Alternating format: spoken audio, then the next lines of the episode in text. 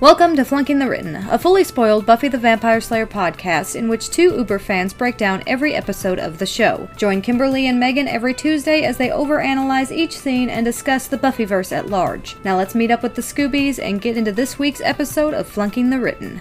What can I say? I flunked the written.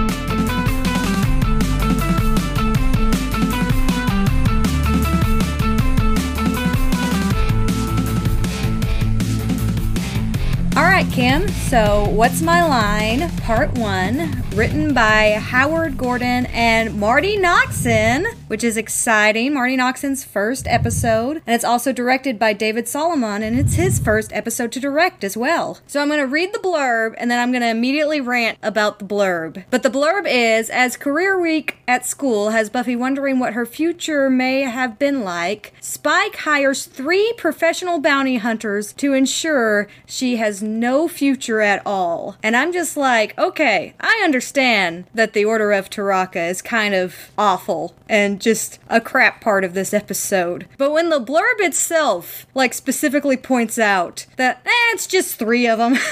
And the episode tries to build them up as like such an intimidating force that's just gonna be coming over and over and over nonstop, and Buffy's never gonna be able to fight them all off. It's just, it's funny to me. Yeah, it's and so much more stuff happens in the episode than just that. yeah.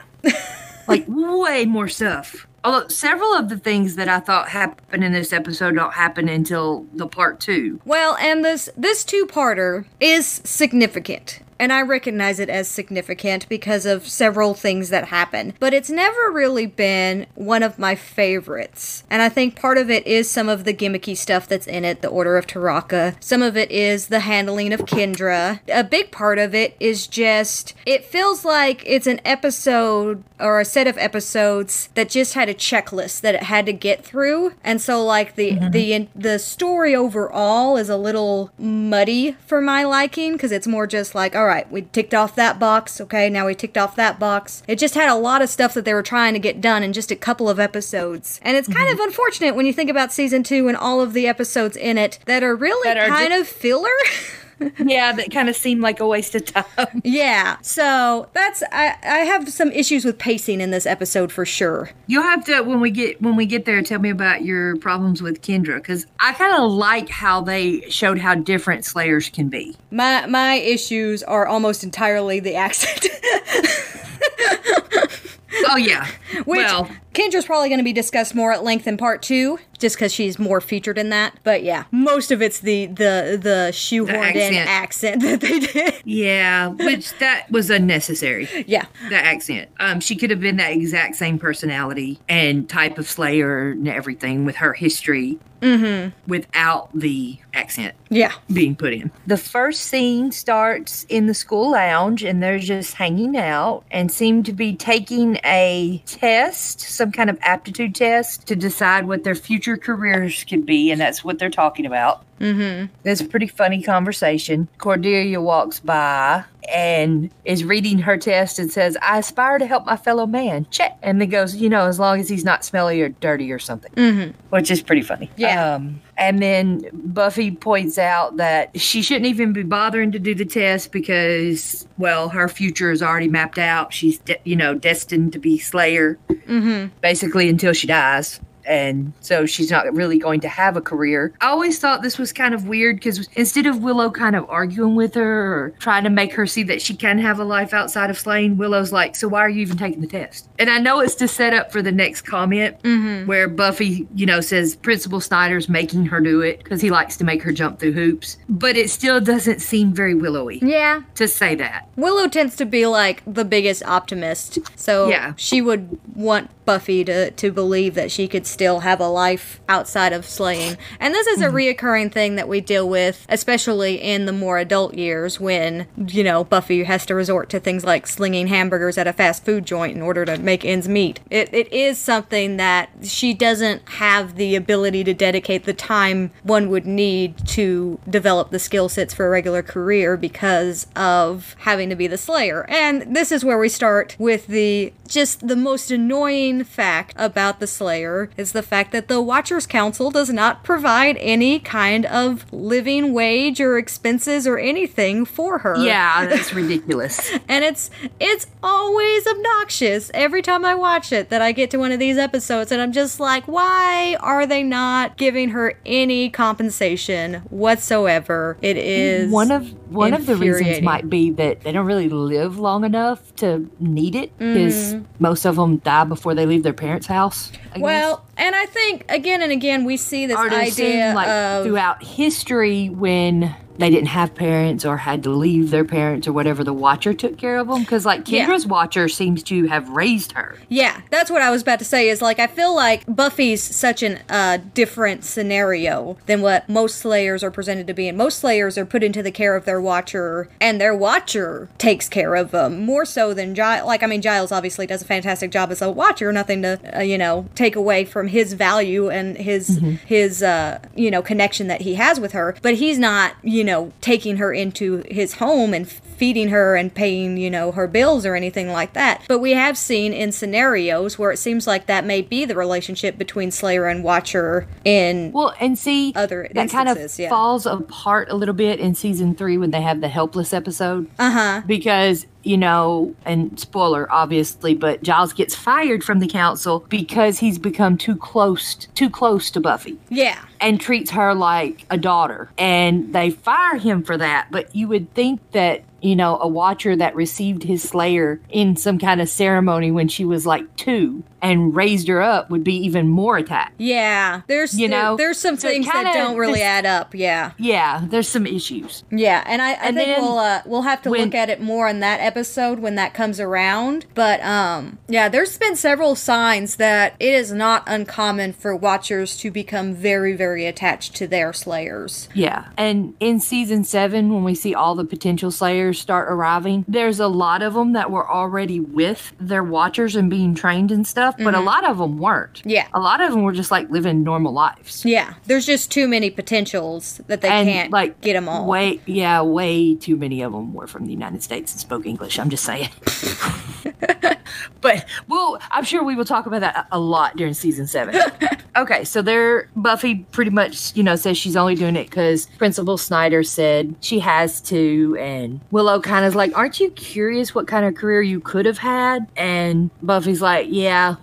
Not really, because it's my fate and I don't want to go there. Mm-hmm. So it kind of sets us up for the episode here. Yeah. And from there, we uh, cut to the factory, and Drusilla is playing with some tarot cards while Spike and Dalton, um, the vampire, Dalton the vampire, uh, are translating from the book that was stolen from Giles a couple episodes back. And this is another example of Spike's lack of patience that we see with with Drusilla in these episodes, um, because Drew asks Spike to dance and he like snaps at her and he immediately regrets it. But we've seen this happen a couple of times where Yeah. Spike snaps at, at Drew on a dime and she always just kind of like whimpers back and recoils and stuff like that. I'm wondering, I'm trying to think if there was ever an example where he snapped at her when she wasn't quite in this state and what her reaction was then. Because when she's at full power, she's so different, like as far as Um, her don't know, ability to I- take control of a situation. We're going to see soon. Mm-hmm. Well, I'll have to pay attention and see if we can see any of that. Um, I'm going to point out that there's not really a whole lot of changes in the scene in the script book, although the description of her several times throughout this scene is she is supposed to be way more weak and frail than she comes across. Mm-hmm.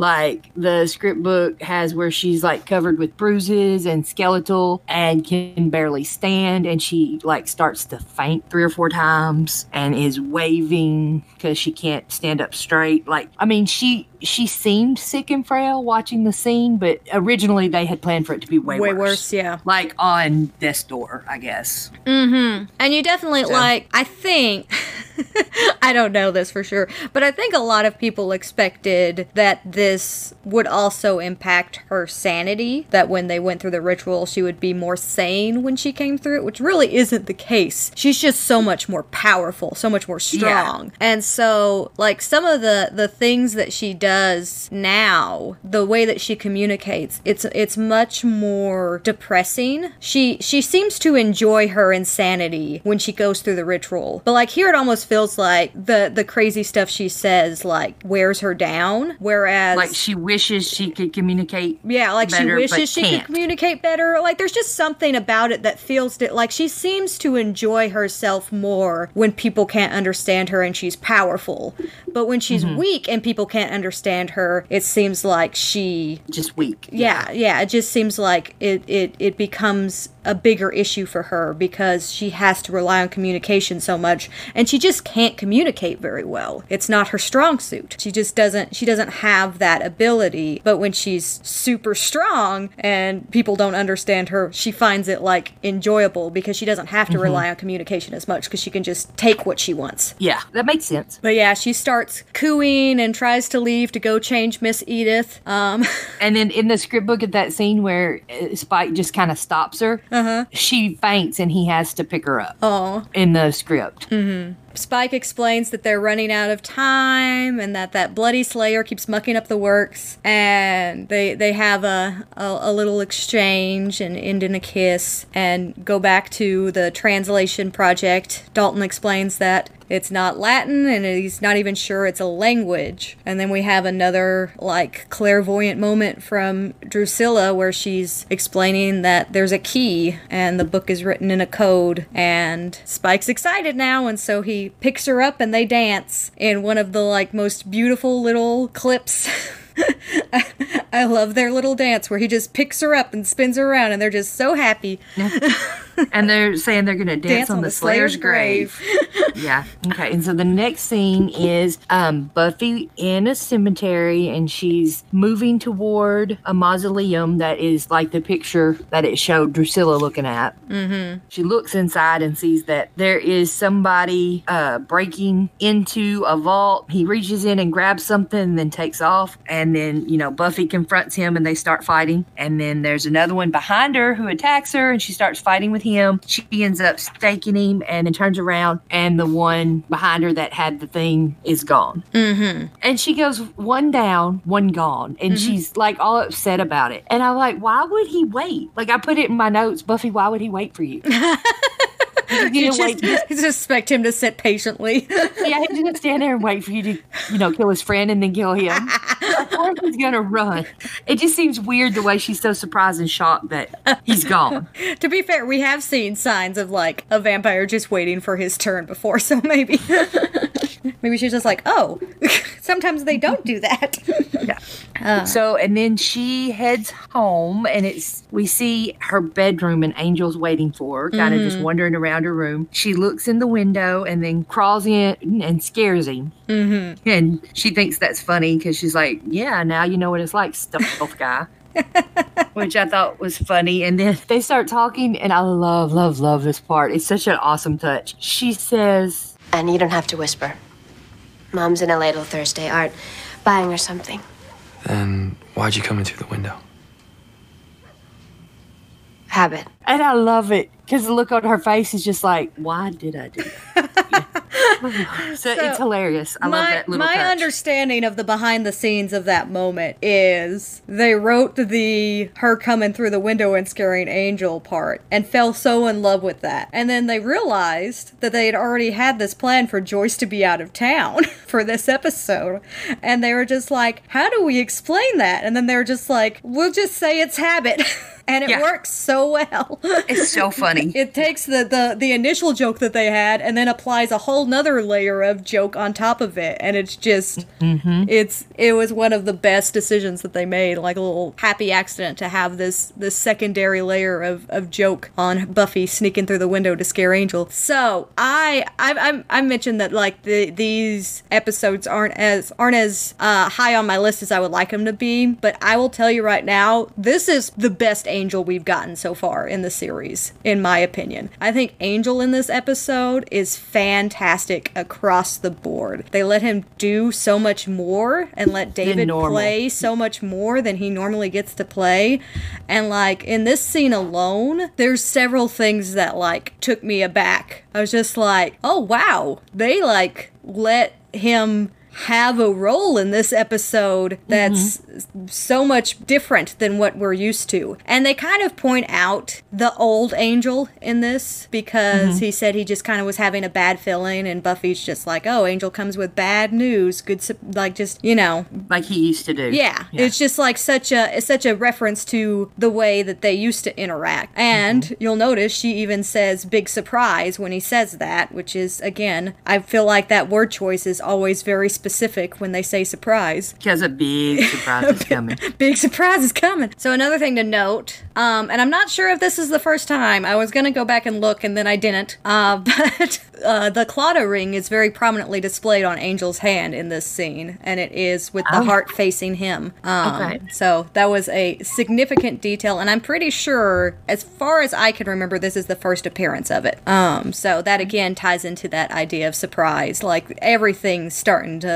to lead to that moment. But yeah, Speaking of the Claddagh ring, I actually have one of those with all of my children's birthstones on it Aw. that Adam had made for me, that's awesome. which I absolutely love. yeah. And you know, he made it because I'm such an obsessive Buffy fan. I had it made for He me. knows you. But yeah, Buffy kind of snaps at Angel, and Angel's upset. And then Buffy apologizes and explains that she's just been cranky miss and says that they're having a thing at school. to which Yeah, Angel replies, Career Week. And she's just like, How did you know? And you have this amazing I lurk, lurk. line. yeah. it's like that's a little creepy, a little stalkerish. I, I lurk. At least he's self aware. I'm guessing that would be him like lurking around the bronze, listening to everybody, listening to what the kids are talking about. They have a very angsty conversation about Buffy and her wanting a normal life. Mm-hmm. Um, and for the record, it's actually a lot longer in the script than it was in the, the scene. They cut some of it out. yeah. Nothing really big, just basically going over the so the same things over and over, and they cut that out. I feel like that this this is a very um, important scene because even without the curse loophole and Angel becoming bad, there's still clearly issues and complications with this re- relationship, and Yes. and Angel points them out specifically in this. Um, and you have, of course, this lovely visual beat of her looking in the mirror and seeing just herself, kind of, you know, visualizing the fact that her future is not really going to be able to include Angel realistically, if if a normal life is what she has. Um, but she explains that Angel is the one freaky thing in her freaky world that still makes sense, but that part of her wishes that they could just be regular kids. And this is where Angel again, like they just give him more to play with here. Like they give him the funny lurk line. They he has he has the moment with Mr. Gordo, and then here he's just like, well, that's not me. I'm not that guy. Is basically what he's saying. You know, you know, this is not something I can be for you. And then she mm-hmm. comes back with, well, okay, a regular kid and her cradle robbing creature of the night boyfriend, and then we get a genuine like full grin. Just this doesn't happen with Angel. You don't get this Yeah, side of Angel. So I mean, it's it's showing that he's he's getting happier, which of course is a big build up to something Yeah. that's coming. But not good, not good. Don't be happy, uh, Angel. But there is, of course, the fun blooper where, uh, right after they have this, like, kind of poignant, significant scene where they show Angel not reflecting in the mirror, he walks across the room and you can see his reflection in another mirror on the wall. Yeah. Oops. Whoopsie! Well, he picks up a picture, and uh, basically, we go into Buffy and how she was obsessed with Dorothy Hamill and ice skating. Mm-hmm. Which is never mentioned before and is never mentioned, again.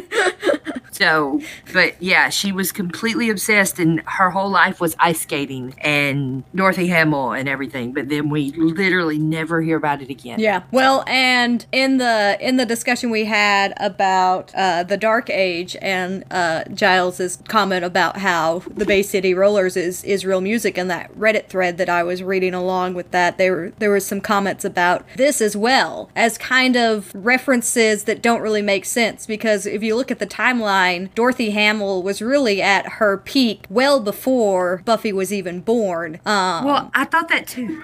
so it, I didn't bother to look up the years that Dorothy Hamill was popular, but I did. I, I was like, wasn't she like before Buffy's time? Yeah, it's a weird reference no matter how you look at it. Because Like, they probably could have found a more modern or recent ice skater for this. Maybe probably not one as well known, but they could have found one yeah. to use. And there's definitely there's definitely ways that if they had really built this up into the character, there's definitely ways where like Joyce was a really big fan, and because Joyce was a really big fan, Buffy's a really big fan because that happens. That could a have lot. been a part of it. but it's it's it's not really significant enough to bother developing all of that except for the fact they- that she says that it was her life like she Yeah. had a shrine at a point in her life to And dorothy wanted hamill to, wanted to be her and had her hair cut and all that stuff. yeah But anyway, um, Angel says that there's an ice skating rink closed on Tuesdays, and they make plans to go and skate there while it's closed. So I assume they break in. yeah yeah I mean, I assume the door's just unlocked closed. because we've already established how things work in Sunnydale. Well, yeah, kind of. but Sunnydale now has an ice skating rink Yeah. in this tiny town with all these other things that we. Oh, I have comments. I have comments coming up about this because in the next scene, So do I. So we do I. have Cordelia and Xander looking at the results from their aptitude tests, and Cordelia notes that she's going to be either a personal shopper or a motivational speaker according to this test, which both of those work for me. I'm, I'm good with either of those. Oddly enough, it didn't have uh, second in command of a uh, investigative uh, service Supernatural in, in in Los Angeles. Yeah, didn't have that as the option. I don't know why. But then Cordy looks up Xander's results and laughs and walks away. Now Xander's last name is Harris, so that's H A, and she has to look on the second page of the H through K to find H A R. So there's like a page and a half of other H A's before Xander, and I'm just like, how big is this school? Well, I mean, how big is this school that like nobody has met Oz before? like none of our main characters have ever met Oz before this episode. You know, how, how big is this school? It kinda They- they don't reminds even know me- who he is. Yeah, it kind of reminds me of the goof that they did in the uh the the graduation episode of Boy Meets World where they brought back a bunch of characters that hadn't been around for a while and they're like, "Where have you been?" and they're like, "Oh, I've just been on that side of the school." And they're like, "Oh, we don't go over there." So like there's like this whole portion of Sunnydale High that our characters just never go. That's where all the other students live. But apparently, uh, Xander is going to make a good prison guard. Yeah. Which I remember doing this test in high school, and it gives you like a bunch of options. Most people would have like four or five options, not just like one, like all these other one or two, like all this. I actually remember my top one for it when I did this was a mortician. Oh. I don't remember the others, but I do remember that one because it was so strange. Yeah. It was mortician.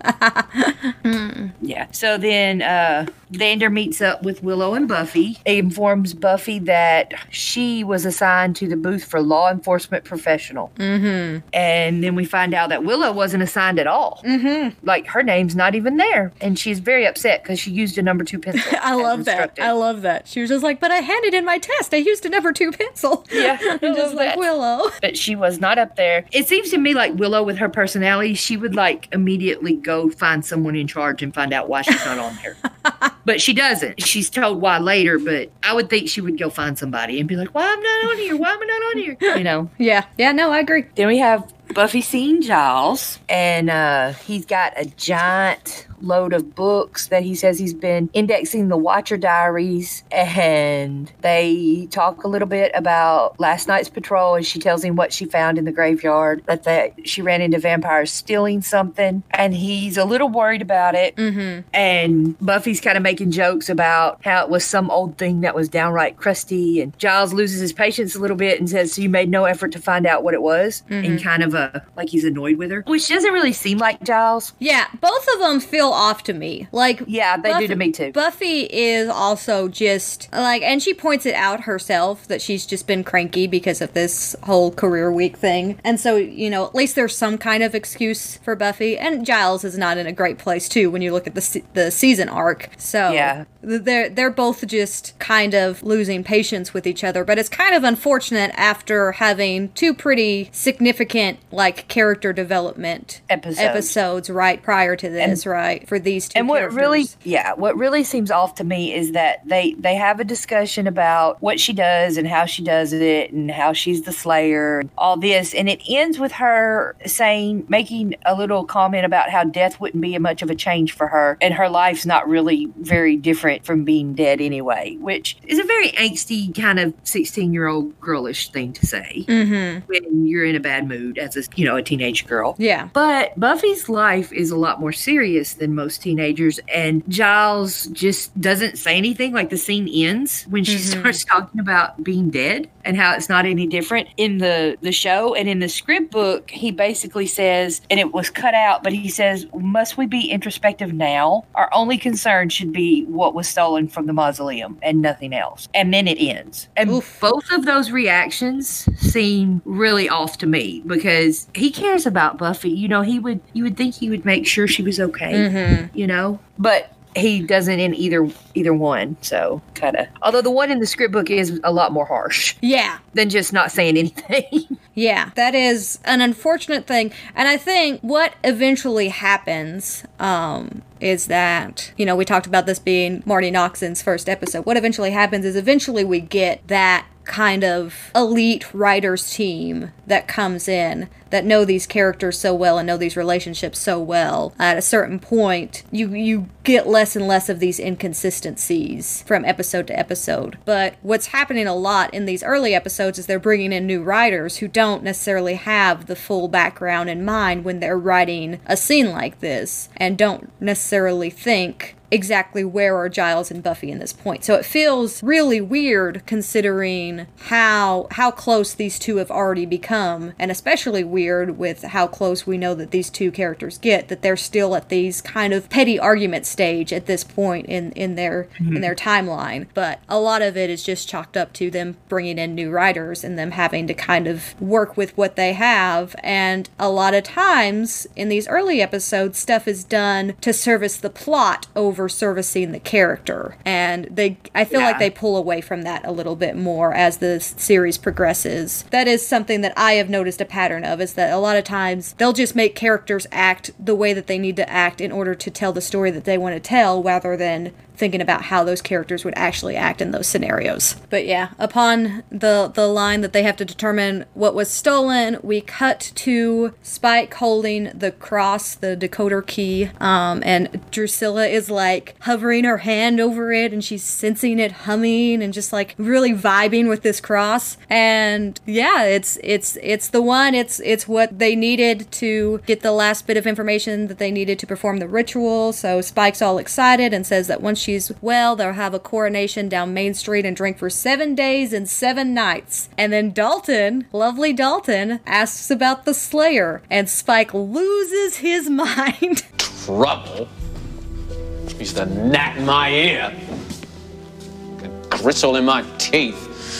She's the bloody thorn in my bloody side. he just gives one of the best speeches that I love. This is so poetic. And again, we don't know that he was a poet until season five, but there's mm-hmm. things that he does in these early seasons That are very much- Oh yeah, yeah. It's just it's so perfect the the mm-hmm. dialogue here. But after he says this, he you know he really kind of blows up and kicks stuff and and and declares all of this about what the Slayer is. And Drew Yeah. whimpers Spike. I'm just wondering though, like, is Drew already sensing that Spike is falling in love with Buffy? Is that what that whimper is? When he's like just screaming all of these things about Buffy and then Yeah, she just whimpers? her. Spike? Well, I mean, later she says that she knew, it's you know, back then mm-hmm. that he was falling for her. But I've got in my notes for this part, man, Spike overreact much because he's not really had that many interactions with Buffy. yeah. She hasn't really destroyed that many of his plans. Like what, two? Yeah, but But he is ranting about how she always ruins everything, and it's just like, not yet, like, Yeah. not yet. yeah, but I think it still fits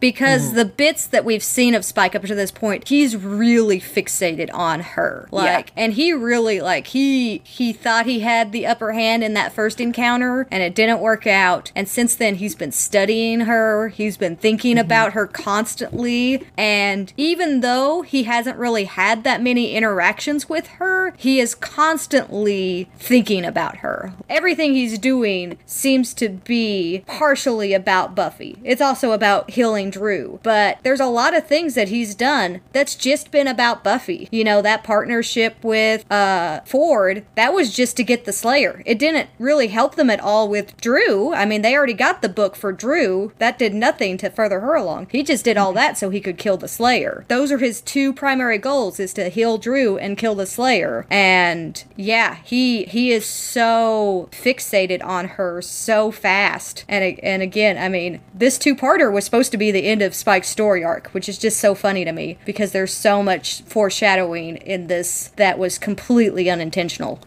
Uh, and then we get to the part of the episode that I hate, where the Order of Taraka is mentioned, and it's just season one crap. yeah, kinda.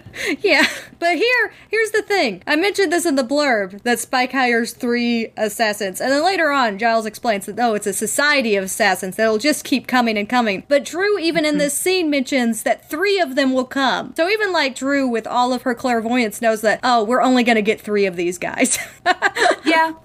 and three is all that does come. Yeah, so. but man, mm-hmm. it just doesn't it doesn't work for me. It doesn't do anything for me. We'll get this again with the judge. The judge doesn't really work for me either. But yeah, every now and again they just pull in some kind of threat so that there is an, a threat to be had. Uh, and the Order of Taraka really does nothing other than to set up Kendra as being an enemy. That's why they exist. Is so that we believe that Kendra's a bad guy and so that when we get that reveal at the end that she's a vampire slayer, it's a big shock moment. But I feel like there's other ways that they could have done that. And I think that introducing this kind of, I don't know, just like overblown, no big whoop Order of Taraka and it spends so much time building them up It's just really obnoxious to me. And it's like the three from Angel over again. You know, it's just why why are we dedicating so much time to these enemies and like building them up to such a degree? And they're literally nothing. One's killed almost instantly. One is bested by uh Xander and Cordelia twice technically, like they escape and then later they kill him. And Yeah. then the other one like is I think part of Spike's gang by the end of the second episode and he's like giving her orders and I'm just like I don't think that that's how hiring an assassin works. I don't think you just get to like command them around after that, but she's just mm-hmm. she's just part of the team, I guess. I don't know. Like none of them work for me and it's it's the most obnoxious part about these two episodes for me is the Order of Taraka. It's it's it feels like there's a lot happening in this episode. Mm-hmm. Like so much different stuff. Yeah, and it's that checkbox again, right? They had a whole bunch of checkboxes they had to tick off in order to get everything done in these episodes. And I think the Order of Taraka could have been a really cool threat if that was the point of the episode. But Yeah. the Order of Taraka is just there to bring in Kendra. And I think they could have come up with a better way of introducing Kendra. And if they still wanted to do the Order of Taraka episode, do a separate episode for that and make that be the thing. Because there is something that's really cool about the concept of them. But, But they never stop coming. Yeah. yeah, but it doesn't make sense in this episode because, especially if you look at the timeline, they're discussing this, bringing in the big guns, right? Bringing in the Order of Taraka like it's this big whoop. Mm-hmm. And literally that same afternoon, they start arriving. Like, yeah, that's it's kind of it's handled like with the the same kind of care as ordering takeout is, you know. Yeah. and I would think if they're really that dangerous, there would be some kind of waiting list or some kind of program that would take a little while to get through before you are selected as as someone that mm-hmm. they would contract with. It is literally like, all right, we're going to bring in the Order of Taraka, and then that afternoon, you know, they're already in town, ready to start killing Buffy. But anyway, from there we go back to the school, and Xander and Willow are kind of walking through the halls, and Willow's asking about Buffy, and Xander says that she's out with Giles, and Snyder comes up at this moment and also asks about Buffy, and Willow's ability to lie is still very bad. Yes. she basically says she oh, she was here a minute ago. And it's very awkward. yeah, right after Snyder Yeah. says, Don't give me that, she was here a minute ago crap. I love this line that Xander says to, to Principal Snyder. Whatever comes out of your mouth is a meaningless waste of breath, an airborne toxic event. Well, I'm glad you feel comfortable enough to be so honest with me. And I can only hope that one day I'm in the position to be that honest with you. And I love it. It's such an awesome kind of backhanded insult. Yeah. But I will point out that saying this to your principal as a high school student would have got you in trouble. but oh, it was so good. Yeah. It's it's really it's really presented in a way that you know it's an insult and Snyder knows it's an insult, but because Xander didn't actually insult him, then they they play it off like he just gets Yeah, away but with he it. could have because this is the principal that. Oh yeah, Snyder Snyder wouldn't threatened care. to- Snyder would Yeah. Snyder would would would punish him no matter what. But to be fair, Snyder just said that, you know, he was a airborne toxic event basically. So Well, yeah. Which a principal would also not say to a student. yeah. Xander says he has to go and to his seminar on prison guard, being a prison guard. And Willow's like, okay, well, I'll see you later. And she just kind of stands there. And then two men in black come up to her and are just like, come with us, Willow Rosenberg. And Yeah. kind of get on either side of her and march her away. In the script book, it says that when they go to the little, take her to the little area where she's supposed to be, that there is a big logo on the wall that looks strangely like the Microsoft logo though. I did not see that in the episode. Yeah. So I'm guessing they decided not to do that. Yeah. But that's what it is in the script, just so you know. That's just the level of software company that they're talking about here. Yeah. They tell her that she's been selected to meet with a head recruiter for a so- leading software concern, and he's on his way by jet. And her and one other student were the only two that met the criteria, and to sit there and, you know, wait. Mm-hmm. Yeah. In this curtained off area with classical music playing. They've got Spring and by Vivaldi playing and and Canapé being served. Yeah. Like it's it's it's super ritzy for being I mean Sunnydale High. Yeah, two juniors like what kind of what kind of company does this? I don't know. I, I, I can see companies doing this at colleges Yeah. to recruit, well, and but not a high school. Also, I mean, the way that they say this of like having incredibly high criteria and that only one other student met it. And then what I know about Oz is just like they have a flaw in their testing system. Because, like, would he have even taken this test? like, would he have even done it? Well, and it's implied that Willow didn't even need to take the test; that they already knew Willow was was gonna be good for the job. But then it's implied that Oz just sort of tests well later on, and so because of that, he also got selected for the program, even though he has no interest and and hasn't shown anything in his other schooling to show that that would be something that he would want to go into. Uh, Yeah. So like, it's just it's it's real silly, but it finally gets Willow and Oz face to face, so we'll take it. And Oz offers her a canapé. she turns around and sees him and he offers her a canapé. And in the script book, it says that when he sees Willow, his expression registers the coolest hint of delight. I'm not sure, like, I don't understand what that's supposed to mean. like, he's supposed to be happy to see her, but, like, not show it or whatever. Like, I don't understand that. I think Seth Green did a fabulous job with that, though. With that being his direction, I think he did really good. Yeah. Just that. It's that Oh, girl. yeah. It's like, a, oh, it's you, look. and then we have Buffy and Giles, and they're in the graveyard and they're going to look for whatever was taken to see if they can figure it out. Um, and they basically kind of are arguing about Buffy being the Slayer and him being the Watcher. And she says he was harsh, which he was. Yeah, I actually paused at that moment a little bit, but knowing the the full script and what he said at the end of it, that is especially like, yeah, super That he was harsh harsh. there. I, I imagine that the conversation has probably persisted since then, and they have continued to just not really get along very well. Uh, Yeah. Just continue to argue and bicker. Um, basically, they talk about her career and how Watcher and Librarian go together, but that nothing goes with Slayer. And Giles like has a light bulb moment, and he says, "Have you considered law enforcement?" and she just kind of gives just- him a hard. Yeah, look. she just glares. But here's the thing. Here's the thing. Giles is saying that her sacred duty shouldn't prevent her from finding more gainful employment, such as he did. So is that indicating that Giles makes more as the Sunnydale High librarian than he does at the Watchers Council? right because we find out later that he does get paid by the Yeah. Watcher's Council. So I don't know if, like, in this version, they thought, oh, well, the Watchers are just called like the Slayers are and they don't get paid, but they definitely get paid. They should all get paid. And apparently, if this if this line rings true, they get paid less than the Sunnydale High librarian gets paid, which makes me feel less bad about all those times where I'm just like, Giles should just pay for stuff for Buffy because apparently he doesn't.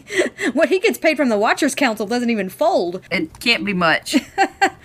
they go in and they discover that the grave belonged to someone named Dulac, and he was really evil and had been excommunicated from the Vatican and sent to Sunnydale, and that he had written the book that the vampire stole from Giles's office a couple of weeks back that he got mm-hmm. so upset about, and that it was written in archaic Latin, and so that nobody but him and his other sect members could read it, and that it's very important that they find out what was stolen. Yeah, yeah, and he, it, it ends with him saying something's coming and it's not good. And this is when we cut to the arrival of the Order of Taraka plus Kendra. And uh, yeah, this is this is why the Order of Taraka exists. So Kendra can be framed as the bad guy, but we have kind of a uh, rugged man. Um, with a scarred eye coming off of a bus. And then we have a middle aged man outside of the Summers home who is Mm-hmm. immediately 10 times creepier than the, the rugged man.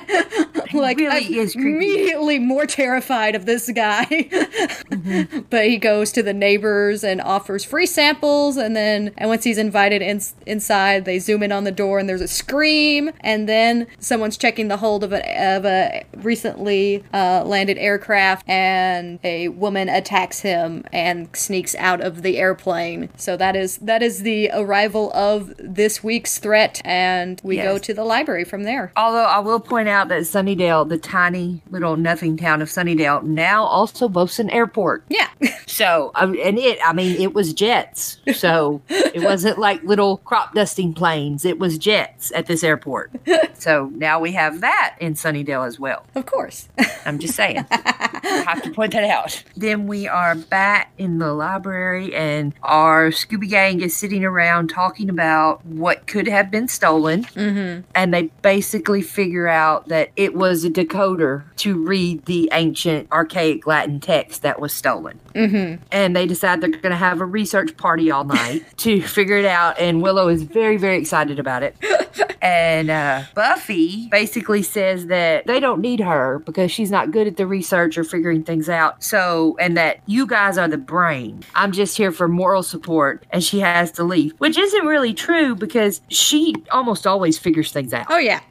like, she's clever. She figures it out using instincts and logic and stuff. I mean, sometimes she even uses the books. yeah. So, this isn't really accurate, but they buy it and she leaves. Mm-hmm. Um, Xander does complain about not having snacks though. Um, Yeah, and at the at the end of this scene, it's just it's just the funniest thing. But they like hold on like Xander and Giles just staring at each other, just both horribly upset with the situation for very different reasons. And then the next scene opens at the skating rink, and Buffy is there ice skating. Mm-hmm. And I was really curious, so I looked it up. This is actually Buffy. Yes. This is this is Sarah Michelle Gellar. Um, she was apparently very much into ice skating as a teenager and stuff, and they wrote this scene on purpose so she could show off her skating skills. I did not know that before I watched this this time. Yeah, and So it really looked it is. I mean, again, it seems a little gratuitous considering how much they're trying to pull off in this episode to have Mm. this long montage of her ice skating. It's a nice pause in Mm. the episode that kind of just allows you to slow down a little bit because we've had a lot of information thrown at us again and again and again so far. So it's it's been it's been nice, but unfortunately the uh, the Octaris I think is his name um, shows up to uh, assassinate Buffy. I'm sure he's going to be successful in that. Oh yeah, definitely.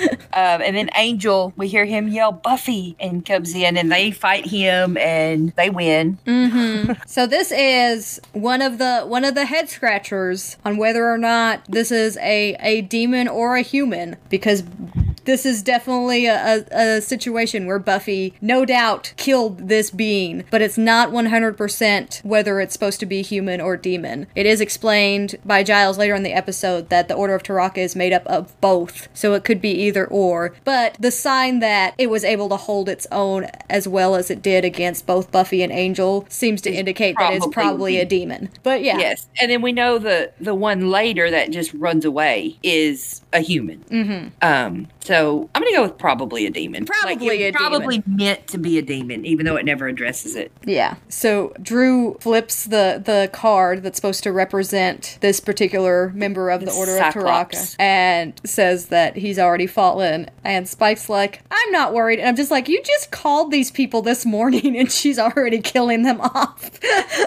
Like, yeah, you should be worried. but anyway. Then they also they travel really fast. Yeah, efficiency is Yeah. is part of their uh, their uh, selling point. We'll kill them and we'll kill them fast. We just Yeah. might lose three or four guys before we get there. Well, we go back to Buffy and Angel at the ice skating rink, and Buffy sees the ring that Octarius was wearing and kind of freaks out and tells Buffy she's got to get somewhere safe. She has to go home, which isn't really safe, but she has to get somewhere safe. Yeah. Um, because these these are bad guys and you're in danger. And then they have a really sweet scene where Buffy's trying to take care of Angel's eye, and he gets upset that she's touching him with his vamp face because he hasn't, for some reason, gone back to his regular face yet. Mm-hmm. And she tells him she didn't even notice, and uh, then they start making out, and we see that Kendra is watching them. Yep. We don't know it's Kendra yet, but the the assassin that got off the airplane is watching them. Air quotes assassin. Um Yes, definitely air quotes. So this is what this is funny to me because they have this wide shot of like Buffy and Angel just kissing so passionately, like they're so in love, right? And it's so romantic. And literally a couple feet away is the dead guy. Yeah, I mean they're kind of used to that. I know they're used to it, but it's still funny to me. It's just like you couldn't have figured out a different way to frame that shot. So then we go back to the library, and Buffy has an ice pack on her knee, which got hurt. Giles is basically saying that Angel was right to be upset by the ring and tells her it's the Order of T- Tarka. Tarka? Taraka. Taraka. And they are, you know, demon assassins. Yeah. Uh, dating back to King Solomon. Yeah. And Xander starts making jokes, and Giles gets really upset and kind of snaps at Xander that that's enough and tells Buffy that she's got to get somewhere safe. She needs to find a safe house. They need to find a safe house to keep her in. Mm-hmm. And now Buffy finally gets kind of worried because now Angel and Giles have both told her to get gone Yes. And that she's in a lot of danger. Yeah. And I feel like if this was an isolated episode, if the Order of Taraka was the point of the episode and they actually built up this threat and handled it correctly, this would have been a really good episode of Buffy. Um, But they tried to do too much. yeah, they tried to do too much, and the Order of Taraka just kind of felt underwhelming after this particular speech, which is really menacing and terrifying. And to like do it again where they're showing like the creepy, creepy guy in the neighbor's house looking through Yeah. to Buffy's window while he's talking about no matter how many that she kills, there will always be more. They won't stop coming until the job is done. It really is very menacing and threatening feeling. And there's a couple of bits that I really enjoy about that setup, but unfortunately, it just doesn't amount to anything in the in the episodes themselves. But what I will say is that when Giles snaps at Xander, it is one of my favorite bits from this episode because they take a moment to show everybody's reaction and how everybody is really uncomfortable with that. that this happened. with yeah. that and coming off of the dark age and everything that they've just learned about Giles and having that moment where there is a pause and then Giles apologizes and says it's just not the time for jokes. I think it's like a really heavy moment to show where all of those characters are and how they're still trying to figure out each other. Uh, but yeah, like I really like that they took the time to show each each of them individually react to Giles yelling at Xander, and it's it, it's it's exquisite. I love that moment. It is really good. And then we break to Buffy walking down the hall of the high school, and she's just kind of looking around about how, you know, everyone might be a threat to her. Mm-hmm. See, and I think this then- is cool too. Like, if this was Yeah. the episode and you had more of this paranoia side of it, because like this It would be little really section good. is really cool. Like this idea of I am constantly being hunt- hunted and I don't know who's the next person who's going to try to attack me. And if that was an entire episode, that would be awesome. Like, I even like the little like moment where you got the guy combing his hair and it sounds like a freaking razor blade shinging across the the scalp of like it's just it's like and really cool editing And pulls it out of his pocket. Yeah. Which kind of creepy because he be, he could be going for a weapon. yeah Yeah. And then Oz walks up on her and she grabs Oz and throws him up against the wall, which again, she has no idea who Oz is, even though they both go to this supposedly tiny school. And they're both juniors. well he's a Oh, senior no, no, Oz is a senior, but still, yeah they still know each other. um, and then he says she's a tense person. Yes, and I love that word choice. I'm so glad they went with person and not woman. I am so glad. It's just the littlest little thing, but if if Oz had said in that moment, "That's a tense woman," I would have been so upset. Yeah. So so from there we get this short little uh, moment where Buffy's outside of her house and she's kind of looking at the door and chooses not to go in. And ends up being a good choice. yeah, and um, we're not really sure where she's headed yet. We'll get we'll get there in a few minutes, but right now we're back at the library. Giles and Willow and Xander are kind of talking about how Buffy just took off. Wish that there was more that they could do. And Xander comes in and says that she's not at home, and he's been trying to call her and she's not answering. And Willow says that she's glad that you know she took it seriously and everything but just wish that she knew where she was and that's where we see that buffy has arrived at angel's apartment and uh, he's not home. So she goes in and lays down in his bed. and as far as i know this is the first time that she's been like inside his apartment. Yeah, I Um, think so too. and you can kind of see that she's looking around. Like we've we've seen in the episode where she talks about walking him home but i'm not sure if she's ever really been inside inside. But she's kind of taking in the apartment and like looking at the art and stuff like that. And she still has a limp which i think again supports the idea that that was definitely a demon she fought earlier. But yeah it's it's a it's another one of those quiet moments uh, that shows that angel's kind of buffy's comfort space right like she feels Yeah. safe with Angel, and it's something that we've talked about a few times. We talked about it when she was bad, and uh, it's going to continue to be something that is built on until, of course, surprise when everything goes all to hell. Yeah. and then the next scene is a seedy bar.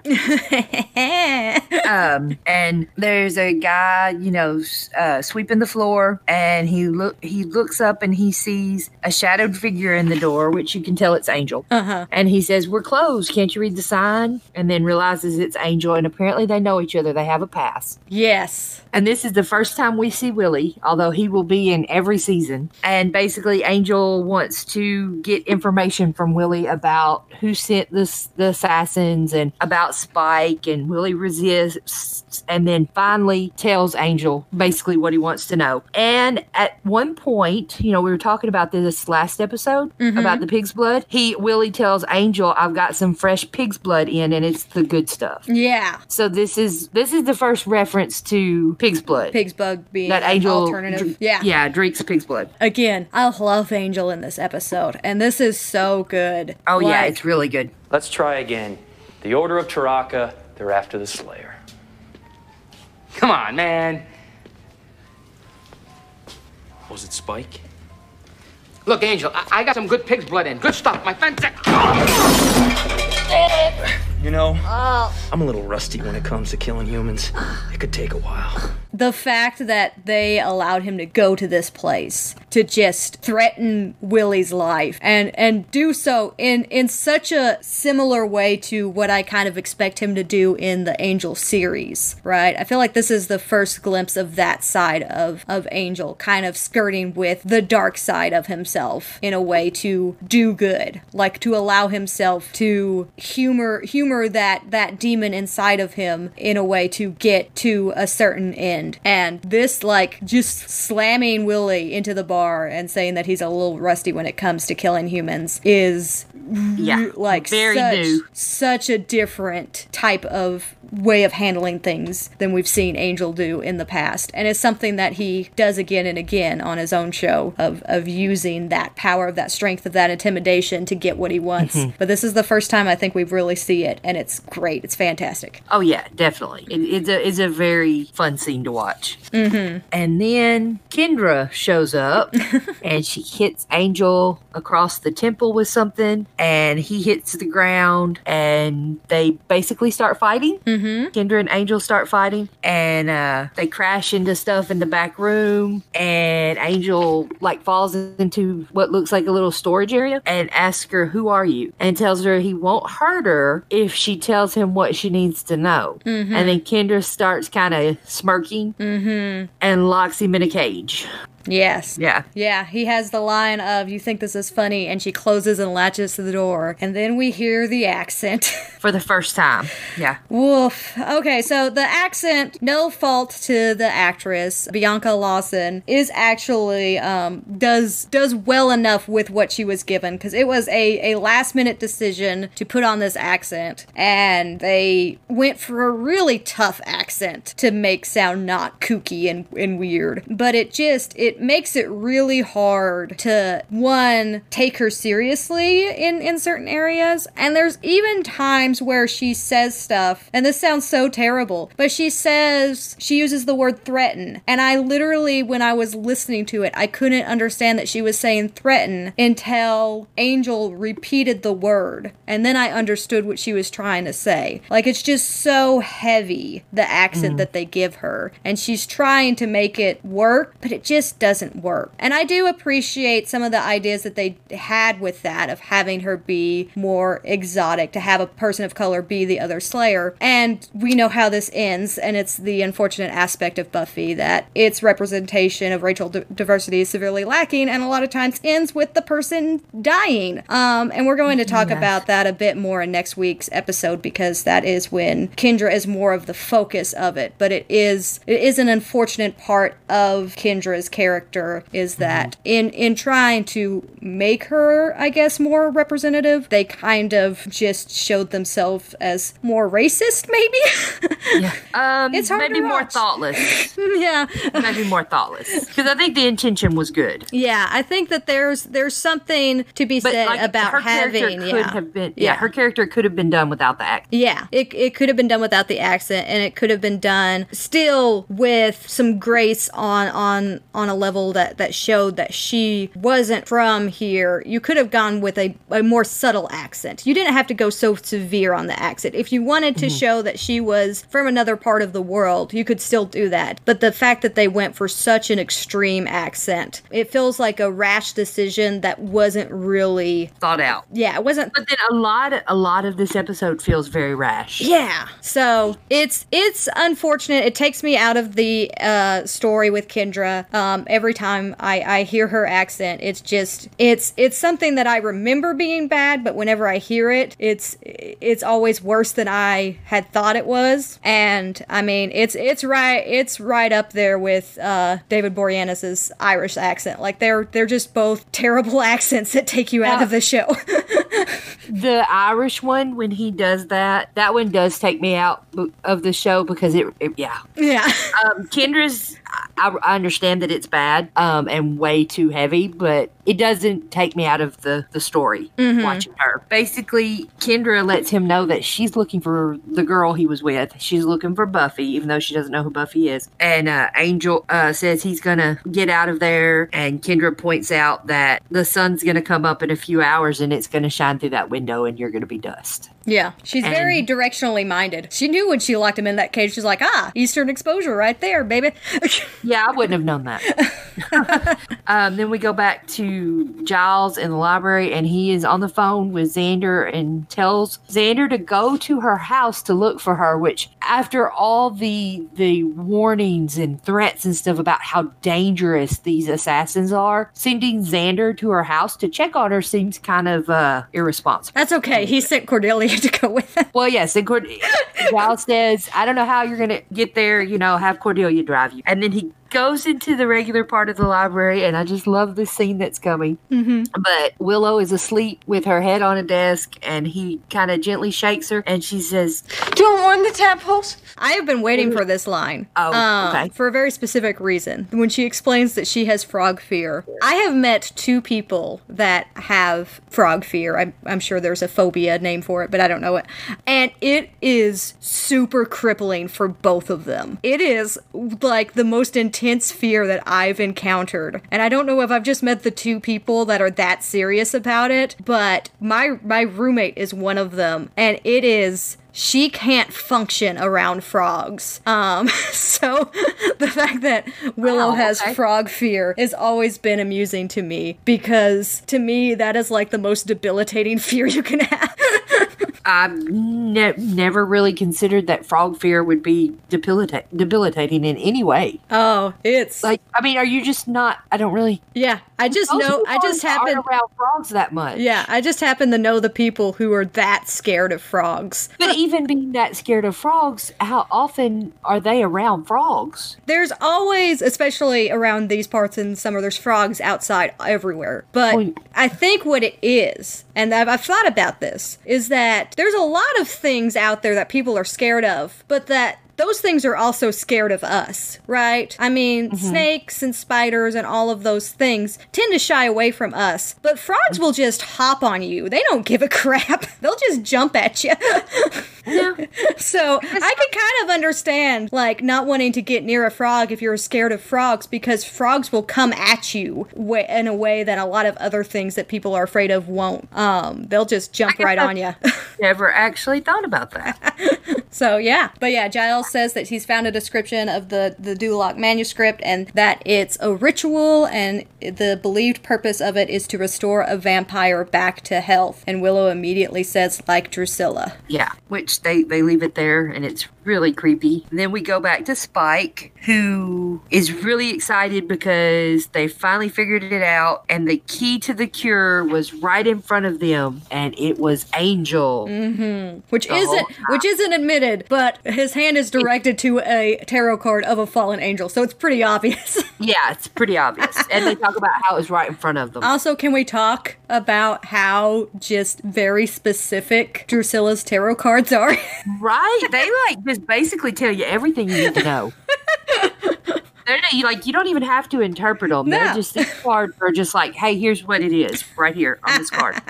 and then the next scene is Buffy's house, and it is Cordelia and Xander arriving at the house. mm-hmm. Cordelia is basically bickering with Xander about him calling her to give him a ride to Buffy's house. Which, to be fair, like in my mind, the way that this timeline works, Giles had that conversation with Xander at like three in the morning that he needed to go and check on Buffy's house. The way that the night works, like it had to have been, because it was right after Kendra was just like, "It's a few more hours till the sun comes up." So Yeah.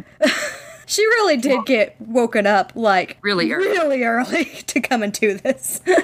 But this is also the first time that they refer to themselves as a Scooby Gang. yes. Yes. Which they will do for, you know, the entirety of the series. Mm-hmm. Come on, Cordelia. You want to be a member of the Scooby Gang, you gotta be willing to be inconvenienced every now and then. Oh, right, because I lie awake at night hoping you tweakers will be my best friends. So that's our first reference to that nickname for the group. And Cordelia's basically makes a catty comment about, yeah, I really want to be friends with y'all. um, Well, I mean, you did actually give him a ride, so yes.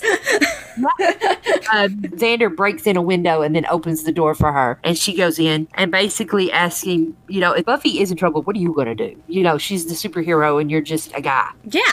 Um, She gets he- it. yeah, she's he starts looking around the house and she just kind of stands there in the living room and then hears a knock on the door and she goes to open it and it is the assassin Mm-hmm. and he offers her some free skincare samples and she says free and then lets him in and closes the door Yeah, they do the exact same zoom in as well that they Yep. did for when he entered the other door. There's a nice uh, consistency there. No scream this time. Also, that this is the actual house that the Summers residence is based off of. They filmed on location for this section of it. So that's a little little nugget of information that I read while I was researching things about this episode. So uh, after this, they kind of switched to a sound stage for most of it, but this is the actual house. So when he like goes in through the the window, that's the actual location there that he does that. that. From there, you get a quick flash of Angel trying to break free as the sun is kind of starting to encroach in on him. And then it cuts to Buffy, who is asleep in Angel's bed still. And she starts to wake up and then immediately jumps into action as an axe comes down where her head was.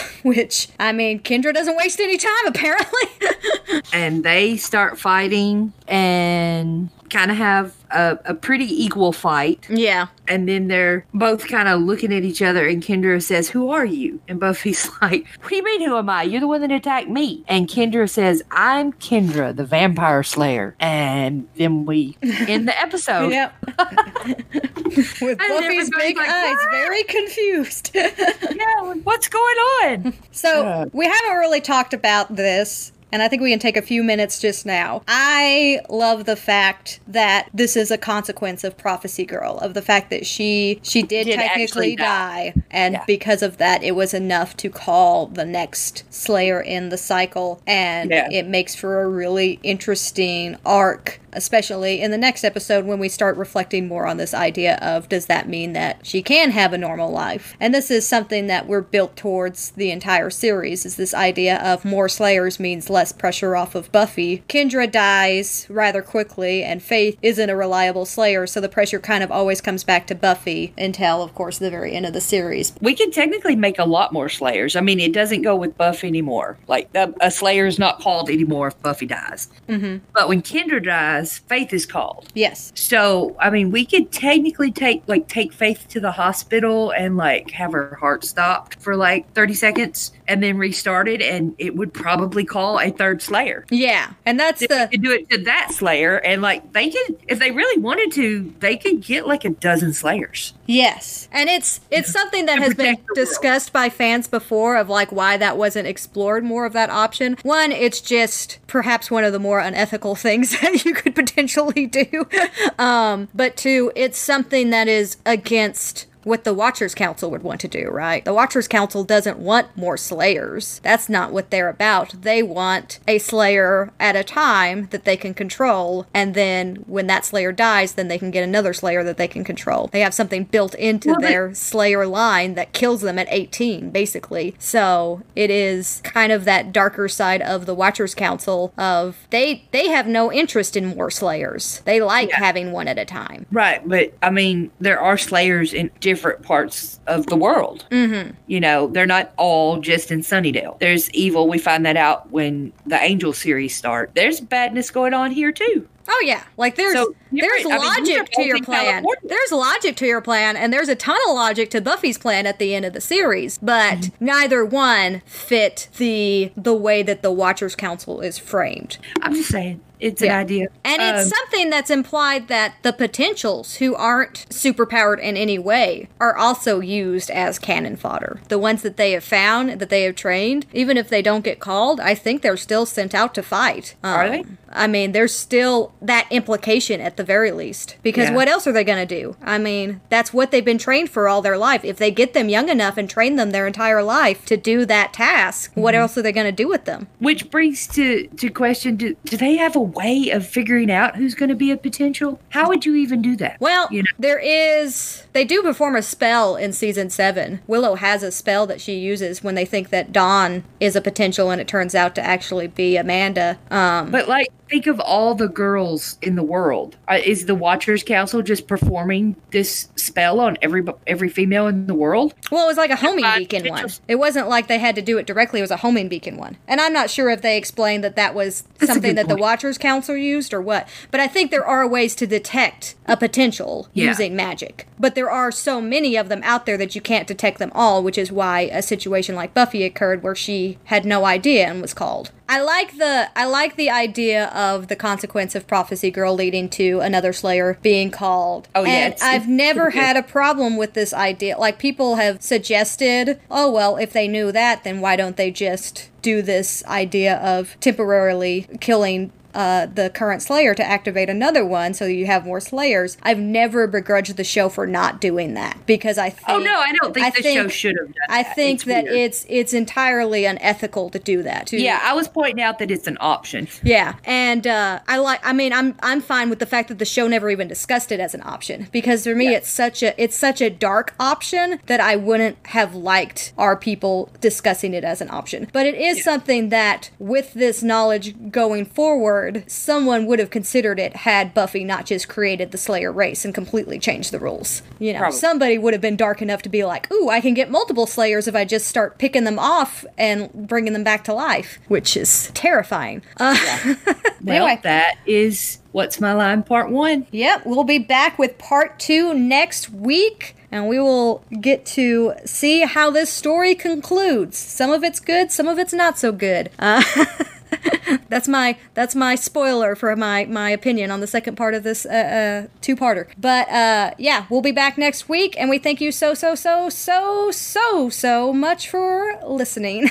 You think I got another enough so's in there? Yeah. All right. This is where we say bye. Bye.